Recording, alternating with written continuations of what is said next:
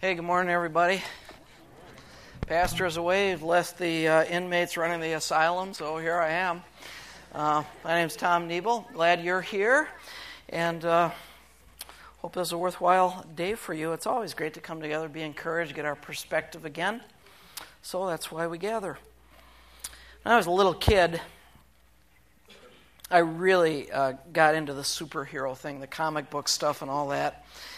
And primarily having grown up in Sturgeon Bay, there was a time when I was a little boy, we had moved to Janesville for a few years. And I didn't have too many friends in the new school I was going to. It was some distance from our home. So my afternoon routine in second grade and into third grade would, was that I would chase home as quickly as I could, and I'd fire up that RCA black and white television set in the living room, let that baby come to life, and then if it was a good day and I adjusted the rabbit ears just properly, I could get channel 13 from Rockford. And the payoff there was that at 4 o'clock in the afternoon, from what I remember, Channel 13 in Rockford was playing the program The Adventures of Superman. George Reeves. Oh man, as a little boy, that was just so cool. I mean, honestly, when I look at these pictures right now, and some of you middle aged and older folks, and you see it, I, I just get a visceral reaction. I mean, honestly, I would rather look at that than look at you. because I'm just like, oh, that is so cool. So this little second grader, I'd, I'd watch in the kind of uh, friction of the television screen, I would watch the adventures of Superman, and oh, what I dream. You know, he was faster than the speeding bullet, more powerful than a locomotive. He could leap tall buildings in a single bound, and my favorite was he had x ray vision. I just wanted to be that. And I, I think in many ways I, I still aspire toward that. It's probably true for most of us. We want to be more, we want to do more, we want to contribute in a meaningful way to, to life and to what matters, that kind of stuff. So when we talk about heroes and superheroes, I, I get excited. Now, Superman, he had a besetting problem, however. It was his Achilles heel. It was a mysterious element that came from the planet Krypton. And you all remember what that element was. It was what? Kryptonite. He got around that little green glowing stuff and he would melt and he would get weak. And uh, life wasn't so good for him at that time. Superheroes, they can fly, as we're going to see as we look this morning through the biblical text, that they can't fly alone. I think of heroes and the, those who fly. I go back to June 2nd, 1995. I remember that day. I remember it because it was my son Andrew's seventh birthday. And on June 2nd, 1995, our nation experienced another assault. It had to do with the, the, the, conflict that was happening in Bosnia Herzegovina. And at that time, an Air Force pilot named Scott O'Grady was just doing flying near the no fly zone when an SA 6 surface to air missile knocked him out, and he had to eject and parachute, we presume, to safety. We weren't sure. We, we had reason to believe he was still alive, and the nation waited. The nation prayed. I know that we prayed. My boys prayed for Captain O'Grady, and we wondered for several days. We learned later that he would subsist on the, the, the, dew off the leaves of the plants and a little sponge he had where he could squeeze out water and drink it. He would eat insects, he would eat grass, whatever he could ingest. But the nation waited with anticipation. The military, I'm sure, knew more than they were saying. But five days into that, uh, that, that loss of Captain O'Grady, uh, a plane flying off of the aircraft carrier Kearsarge caught the, the word they were looking for. There was a, a, a beam that came from down below with the code word Basher 52.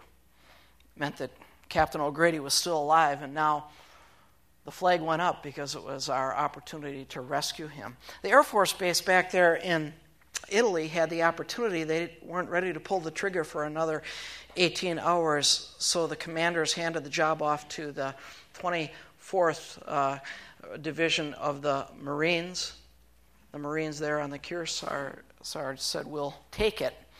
So, two CH 53 helicopters, several Cobra helicopters, up to 40 aircraft jamming signals and AWACS and the whole business were up there uh, uh, uh, um, going to do what they could to rescue Captain O'Grady. They knew what they were doing. Uh, somewhere where they got close enough, he shot a flare into the air. They saw him. Two of these CH 53s landed with the dual uh, rotors. A woman here who was last night was telling me that her nephew lives over in uh, Columbus, was one of those Marines who secured the perimeter. It's a dramatic moment. Coming off the back end of those, securing the perimeter, Captain O'Grady, famished, wet, cold, shivering with his pistol in his hand and a six days growth of beard, shoots himself through the, through, the, through the bushes, comes out into the clearing, throws himself into the back of one of these CH 53s. These 43 Marines come back on board and take him off to safety. Cool story. Love that. I love the, the drama of that and what our military was able to do. He was hailed and regaled as a hero, brought back to the U.S. President Clinton welcomed him to the White House. He uh, met with reporters, and he said what we know to be true, which is, which is that superheroes, though they can fly, they can't fly alone at that press conference, here's how Scott O'Grady put it. He said, They say, referring to the Marines, they were just doing their job, but they risked their lives to get me out. If you want to find some heroes, that's where you should look. Is that true? I mean, there's, there's heroes behind the heroes, right? Now, there's a connection with the Superman business. I have to tell you this because it was my, my son Andrew's seventh birthday when the, when the uh, loss had occurred, but it was six days later when the news report came on that he had been rescued. So my wife and I, somehow we figured between the two of us, we would press the record button on the VCR and we recorded the news report as it was coming out. And then I myself, because I had teased the boys and played with them throughout their, their formative years that I was the real Superman, decided to have a little fun. See, they had given me a Superman shirt. Dare I reveal my true identity? and uh, we had uh, throughout the growing days i would say to them things like you know i'm the real superman and they would say oh dad you are not and i'd say exactly that's what you got to tell your friends. Don't tell them who i really am.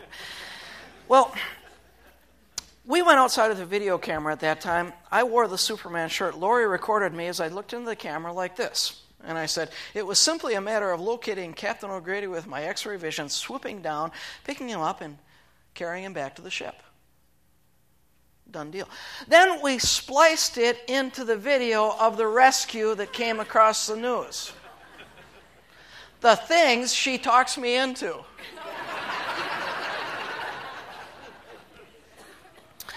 so we called the kids inside when all the editing had been done, and we screamed out the back door, Captain O'Grady's been rescued! Captain O'Grady was rescued. The pitter patter of the feet coming across the lawn, and they scurried in the house, and the video was running, and they're showing the drama of it all and what was taking place and this and that. And all of a sudden there's a voiceover that says, But the true hero of today's rescue is none other than the man of steel himself, Superman. And it broke away to me standing there going, It was simply a matter of locating Captain O'Grady with my x ray vision, swooping down, picking him up, and carrying him back to the ship. Boys are mesmerized by the news report. They're excited that their prayers are answered. And then when they see the old man show up, they shrugged their shoulders, stared at me, went out and played. Superman lives in a kryptonite world, doesn't he? Superheroes can fly. Kryptonite someday hits and then they can't fly alone. It's how it is in your life and mine. We aspire toward good things, great things. I'm sure all of us do. We want to matter. We want to matter to people around us. We want to matter to what really, really in the ultimate picture really counts. And as believers and as Christ followers, we, we, we want to be part of something that really has a payoff, something that is good. Problem is, we, in our heroic efforts, we live in a kryptonite world and we get shot apart. You see that scroll earlier that, that kind of came up about all these Bible heroes and, and the besetting kryptonite in their own lives? It reminds me of the song written by John Erasnick. You don't know that name. You know his, uh, you know his stage name, Five for Fighting. Wrote it back in the year 2000 entitled Superman. I can't stand to fly. I'm not that naive. I'm just out to find the better part of me. I'm more than a bird, I'm more than the plane. more than some pretty face beside a train, I'm telling you it's not easy to be me. Wish that I could cry, fall upon my knees, find a way to lie about a home I'll never see. May sound absurd, but don't be naive. Even heroes have the right to bleed. I may be disturbed, but won't you concede even heroes have the right to dream? It's not easy to be me. Up, up, and away, away from me. Well, it's all right. You can all sleep sound tonight. I'm not crazy or anything. I can't stand to fly. I'm not that naive. Men weren't meant to ride with clouds beneath their knees. I'm only a man in a silly red sheet digging for kryptonite on this one way street. Only a man in a funny red sheet looking for special things inside of me. Inside of me, inside of me, yeah, inside of me. I'm only a man in a funny red sheet. I'm only a man looking for a dream. I'm only a man in a funny red sheet. It's not easy to be me. It's not easy to be me. It's a beautiful song. It, it speaks to all of our lives because we aspire toward mattering, but we live in a kryptonite world, don't we? And we've made mistakes and we've gotten shot. And, uh, and we have internal weaknesses we don't often express. Bible teaches us, though, that superheroes can fly. They just can't fly alone. Superheroes, like one of the names that was on the screen earlier, named David. He was the second king in the history of the Israelites when they got around to having kings. The first king was Saul. Saul started out okay, turned out to be kind of a nutcase. David replaced him after his death. The book of First Chronicles, where I'm asking you to turn this morning, First Chronicles chapter 12, as a matter of fact, it is a chronicling, no surprise, about the history of Israel. But now, in particular, it's going to chronicle, it's going to, tell us stories and facts about the, the kingship of David. And when we get to chapter 12, well, we're really going to spend our time in chapter 11. But I want to set the stage by looking at chapter 12 because we're going to see that all this superhero had been inaugurated. And though this superhero could fly, he could not fly alone. And in chapter 12, as a matter of fact, it tells us about some of those people who had gotten around him and were uh, those who would be a support to the, the great work God would do. In fact, check this out. It says, These were the men who came to David at Ziklag while he was banished from the presence of Saul, son of Kish. They were among the warriors who had helped him in battle. They were armed with bows and were able to shoot arrows or to sling stones, right handed or left handed. They were kinsmen of Saul from the tribe of Benjamin. Now, you can see this was the stuff that happened prior to Saul going. But there were those who were gathering around David saying, We really want to go with you as king. And there's a couple things I want you to see here. First of all, down at the bottom there, it says, in, a rather uh, um, parenthetical way, it says, They were kinsmen of Saul from the tribe of Benjamin. Now, that's one of those things you just read. But what it meant was those who were coming to David were giving up some, some family anchors so they could serve. They weren't going to allow their family history or whatever uh, might have been assumed to hold them back, which is sometimes a lesson for those who want to. Uh, want to get into the game that sometimes a family anchoring needs to be let loose. But there's a second thing that I want you to see, which is that in verse 2, it tells us these guys unless they lived in a very unique gene pool of ambidextrous people, they worked really hard so they could be as effective as they could be. They were able to shoot arrows or sling stones right handed or left handed. So, in all likelihood, these were people who said, We're going to do stuff even if it's not natural. Earlier, Pastor Wayne was inviting us to check out the serving opportunities. And you know, sometimes it's because of our giftedness we move into that, but sometimes it's just because there's a need. And I'm willing to be left handed for the sake of a bigger cause. Now, David had a, a kryptonite problem, didn't he? It was called the Philistines.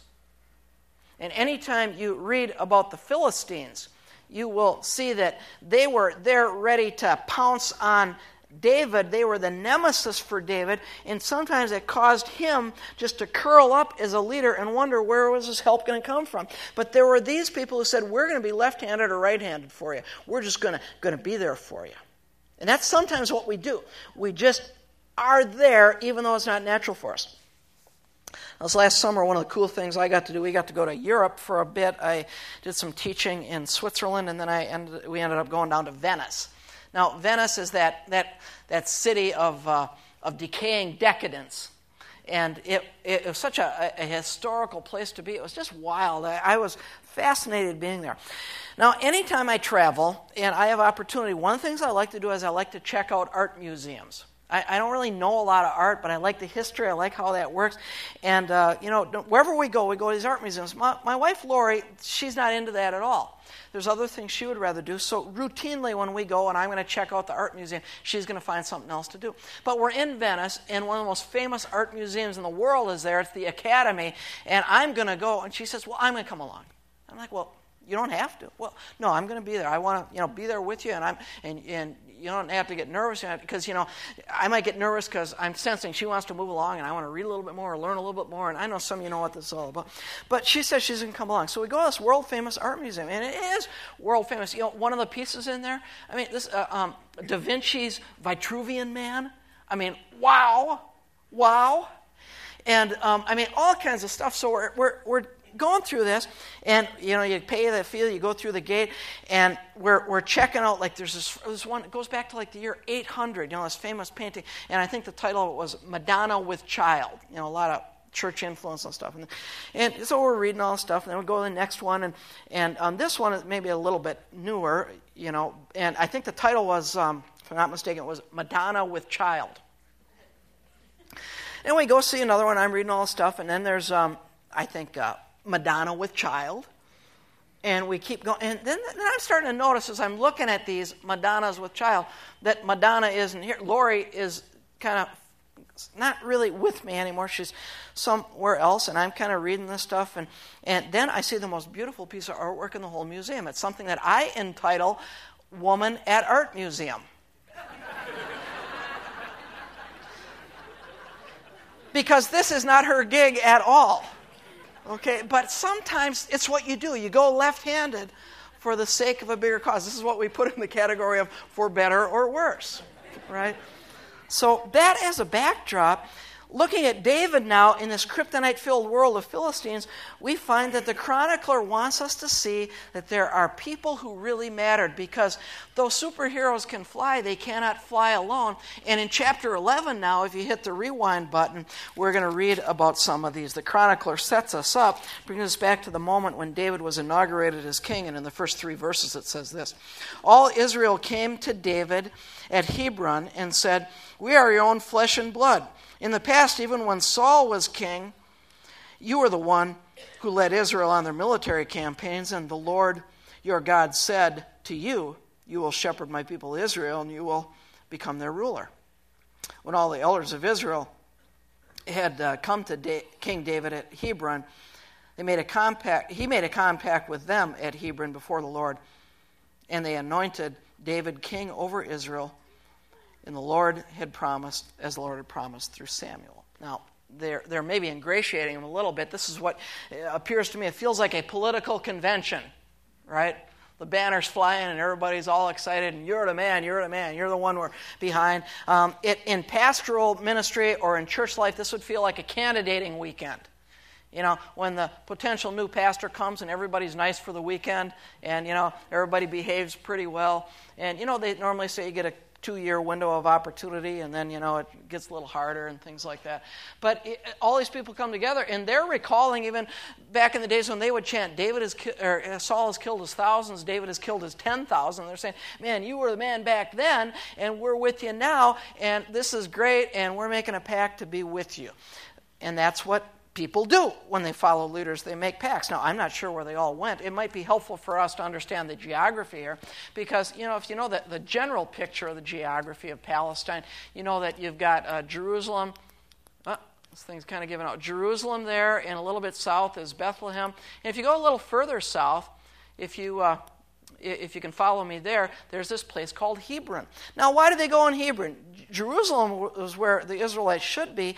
Uh, Bethlehem was David's hometown. You might figure they'd do the inauguration. Well, guess what? There was kryptonite in Bethlehem. The Philistines were up there, they were garrisoned in.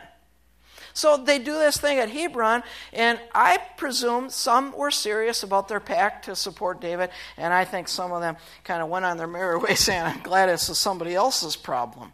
So as we continue, the chronicler would tell us more, but I want us to move down to chapter to verse 10 under a heading in the New International Version that says this. It says, David's mighty men. He's going to tell us now more about the mighty ones who came along because those superheroes can fly. Now listen, they can't fly alone. The chronicler is going to tell us this. He's going to tell us some cool stories, and then there's one story he is just itching to tell us that we're going to get to in a moment. He says, the chiefs of David's mighty men, they together with all Israel, gave his kingship strong support to extend it over the whole land as the Lord had promised. This is a list of David's mighty men. So he's going to tell us about these mighty men. But he wants you to see it right in there. This is going to help his kingship, give him strong support to extend it over the whole land. We're upon something big here, and these are the ones that we're going to support this venture. You know what this makes me think of? It makes me think about the Olympics. And I don't know if you were an Olympic groupie like I was just, you know, a couple of weeks back, but I really got into that like I didn't think I was going to get into. I mean, watching the whole thing, I was, I'm starting to ask myself, because, you know, I always want to be a super. I'm like, well, what could I do in the Olympics, you know, now? And there's not much I could think I could do and compete in, except one event I figured I could probably do the 100 meter Chinese women's gymnast carry. I think I could pick up one of them and carry them 100 meters, or probably a couple of them, actually. I could probably do that. But I'm watching the Olympics and I'm getting enamored with the story that the whole world's enamored with, which was what? Michael Phelps right? And this guy is, is has an opportunity to pull something off. So we're getting cranked up. Now, to me, and I saw most of those races, but the one that I got most excited about, hands down, was the men's 4x100. Um, because remember, the French guy had kind of called them out and said, said you know, we're going to smash the Americans and a lot of this kind of stuff. And, and so there's a little bit of that national pride. And, and they, they're, they're doing the deal, and they're, they're, they're down to the third leg, and, and um, now they're coming to the fourth leg, and remember that the, they end up winning. They won by eight one hundredths of a second, even though they had a, a full body length to make up during that last 100 meters. And I jumped out of the chair, and the nation cheered, and everybody was all excited because Michael Phelps now was maintaining this superhero status. He was going to get one more medal, and it was going to happen. But the hero behind the hero was who? Jason Lezak. Because he's the guy who made up the 100 meters at the end. And the four of them, as they cheered together, it was just wonderful. And I love that picture of, of Michael Phelps. But the hero was Jason Lezak, who was supporting the superhero and, of course, garnering his own medal. So, chronicler wants us to hear this, and then he's going to tell us about a couple of these heroes. Uh, one named Jashobeam, a Hakmonite. I don't know what that is was chief of the officers, he raised his spear against 300 men whom he killed in one encounter. So I'm thinking, now here's a guy I'd want watching my back, right? He could take out 300. Okay, I mean, in, in one encounter. So, so whatever that looked like. And then uh, here's one. Next to him was Eleazar, son of Dodai, the Ahohite. I don't know what Ahohite. I don't know that. Eleazar, I think, is a cool name. There's a lot of cool names here. He was with David at Pas Dammim when the Philistines beep, beep, beep, beep.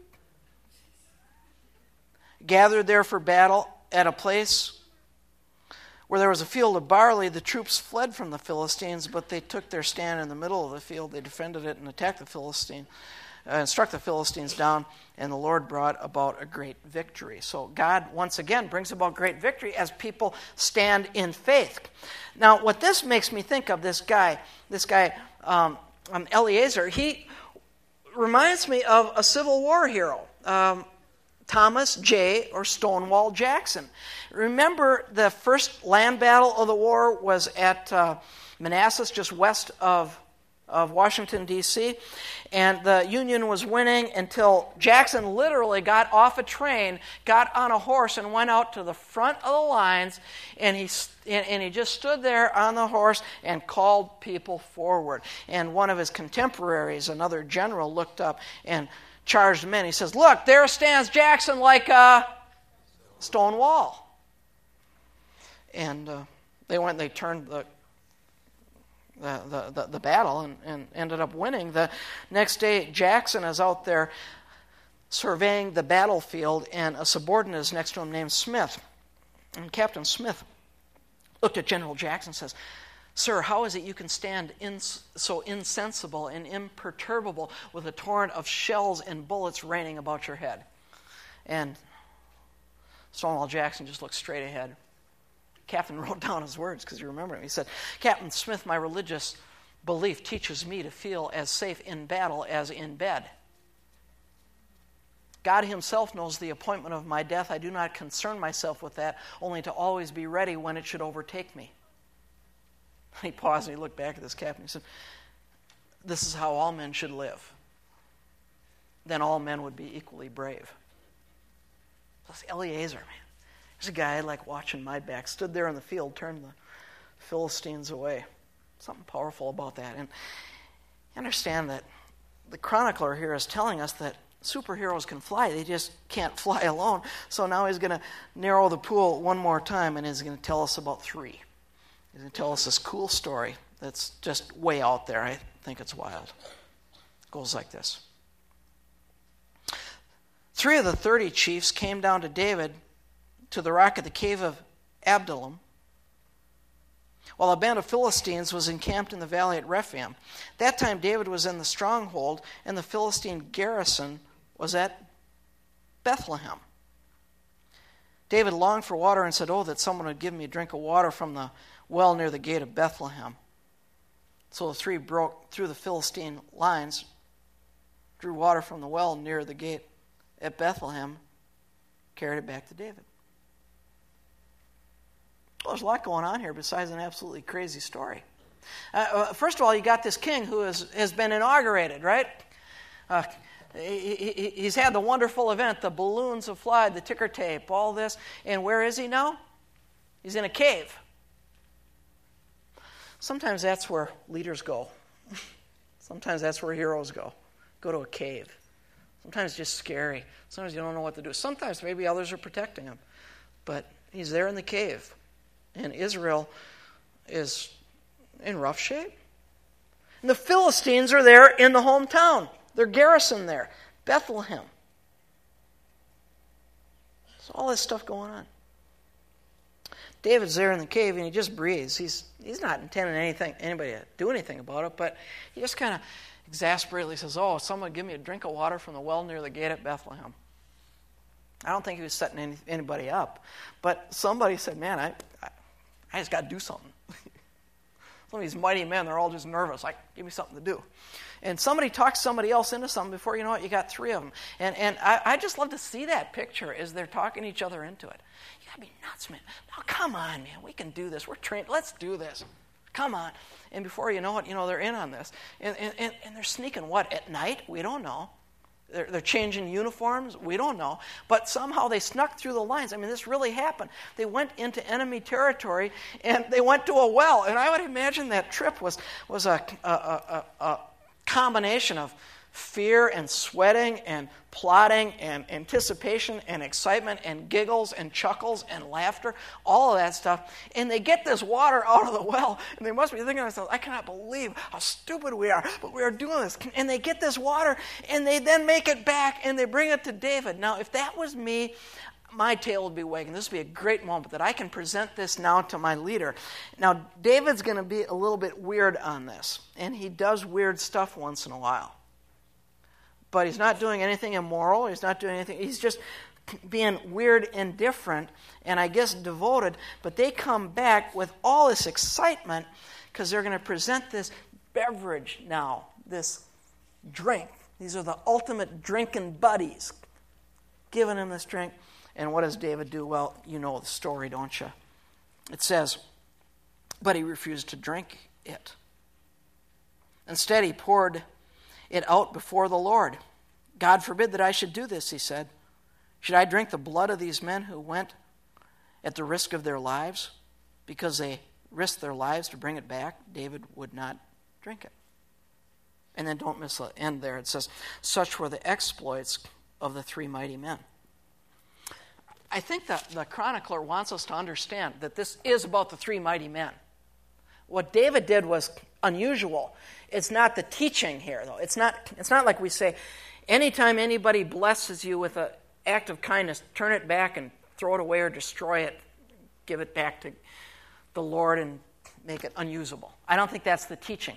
I had a guy a year ago gave me a brand new vehicle for uh, the ministry that I'm involved in, and, and gifted the ministry so I could drive a nice car, and it's really nice, and I really like it. But imagine once he gives me the car, I say, "This is unbelievable. Nobody's ever done this kind of thing for me before." And the next thing you know is I'm driving it off a cliff. You know, I, I would feel kind of ripped off these guys. I, I, and I think they did. Now, before the day was out, I think they were probably okay because they would have heard how David responded, you see. But their calling was to support the leadership that was given to them.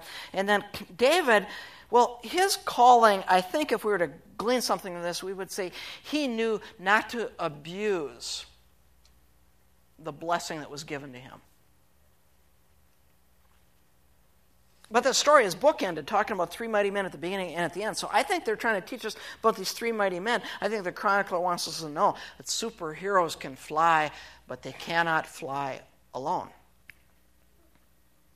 There's no telling where this thing could go if we get behind this guy. Now, let me tell you something. That's true for you.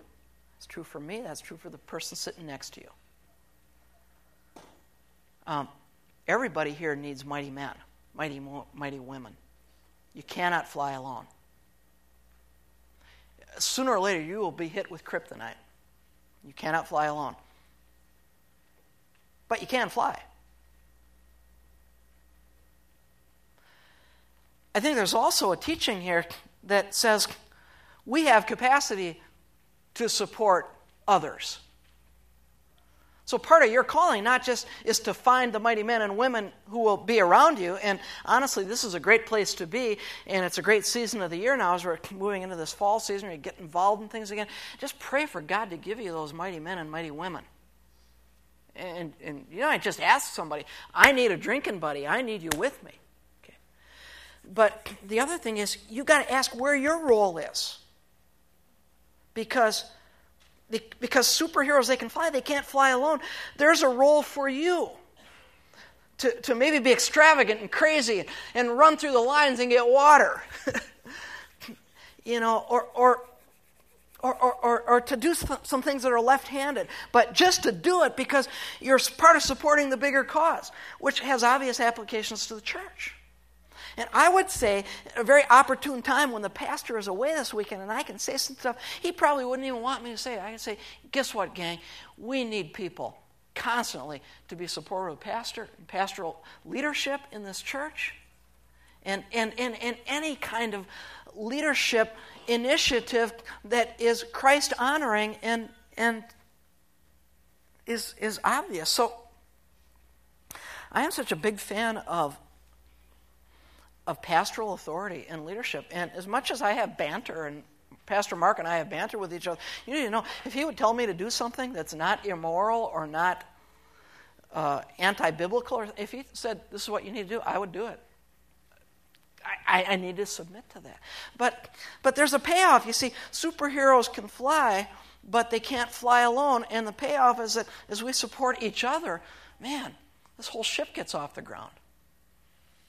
It's cool. It's wonderful.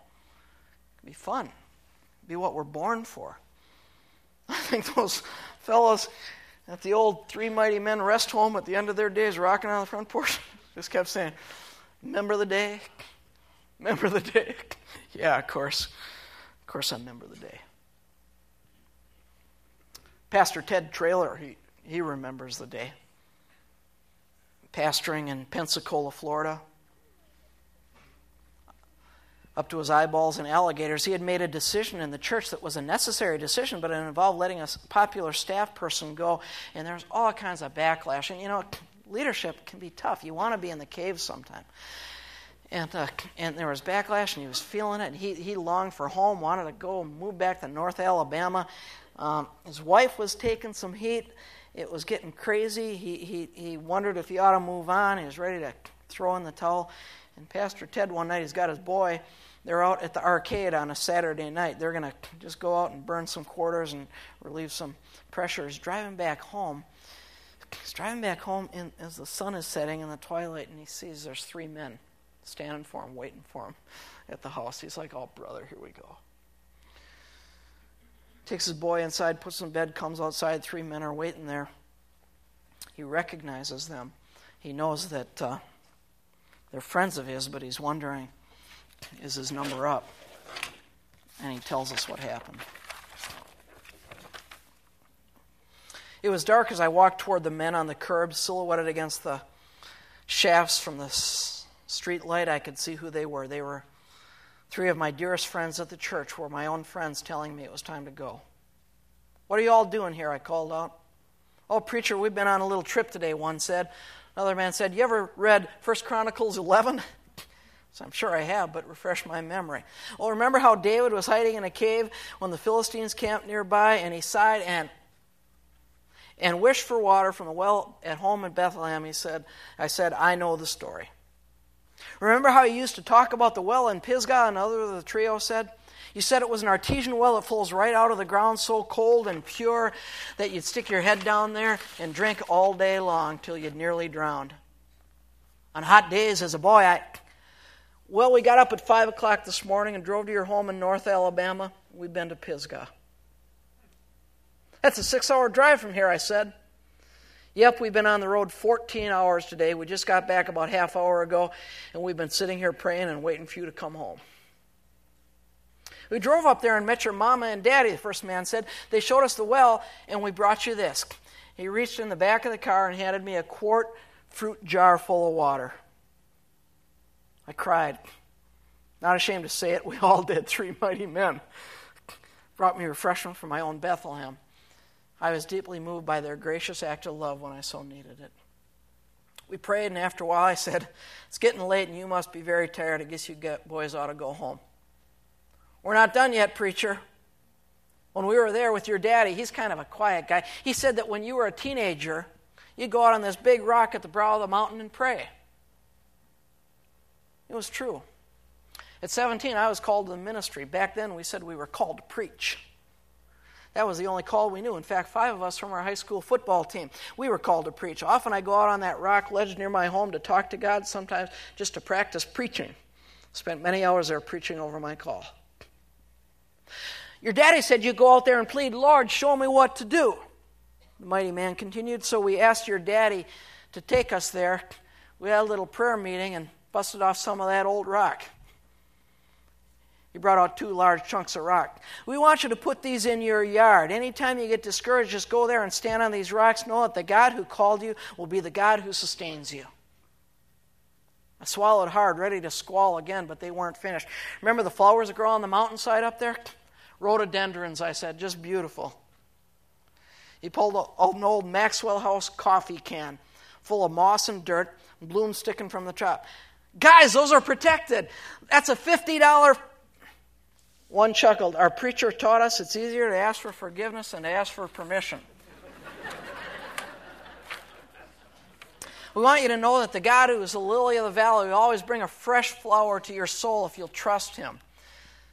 Then they drew closer, and their tone was very serious.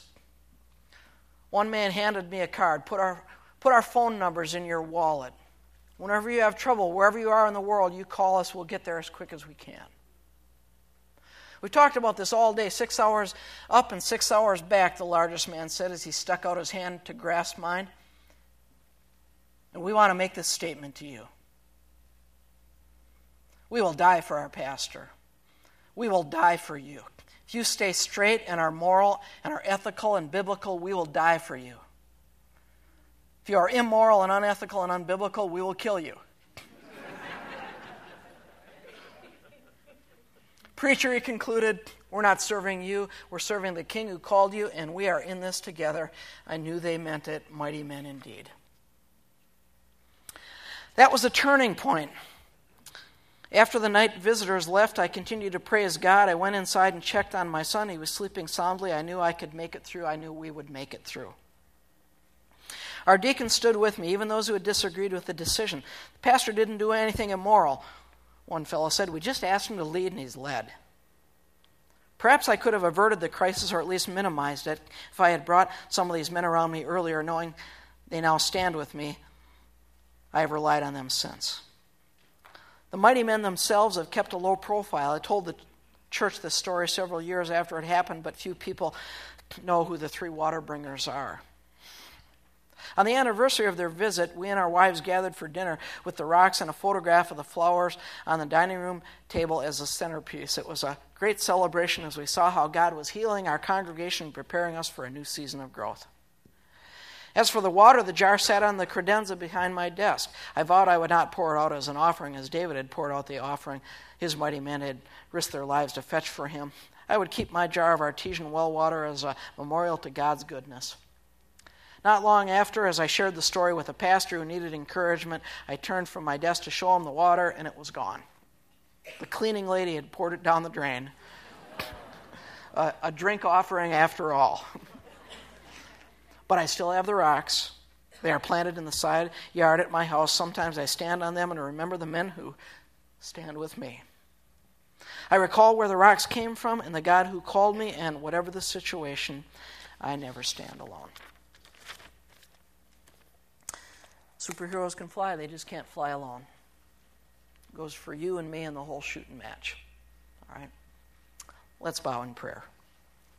I'm going to ask you to bow in prayer because, in particular, right now, I'm just going to ask you if you're if you're sitting here saying, honestly, Tom, I need some mighty men or mighty women around me. I, have been trying to fly solo too long. Um, it's a kryptonite world. If you're saying you need mighty men, mighty women around you. Just slip up your hand so I can see your hand because I'm going to pray for you in particular. I'm not going to embarrass you. Okay, I see. I see a dozen folks that are saying, "All right, good. Thank you. Thanks for thank you. Thank you for putting your hand up." All right, God, we pray for those who put their hands up and those who wanted to but somehow were scared to. Um, they need mighty men and mighty women. Would you bless them, God? Would you bless them and show them who, the, who those people will be? Give them the courage to ask, God. I think we could throw some random relationships together right here on the spot and they'd be best buddies forever. God, would you lead them? God, show us how to serve. Know, there's a table in the, in the hallway as we head out full of opportunity.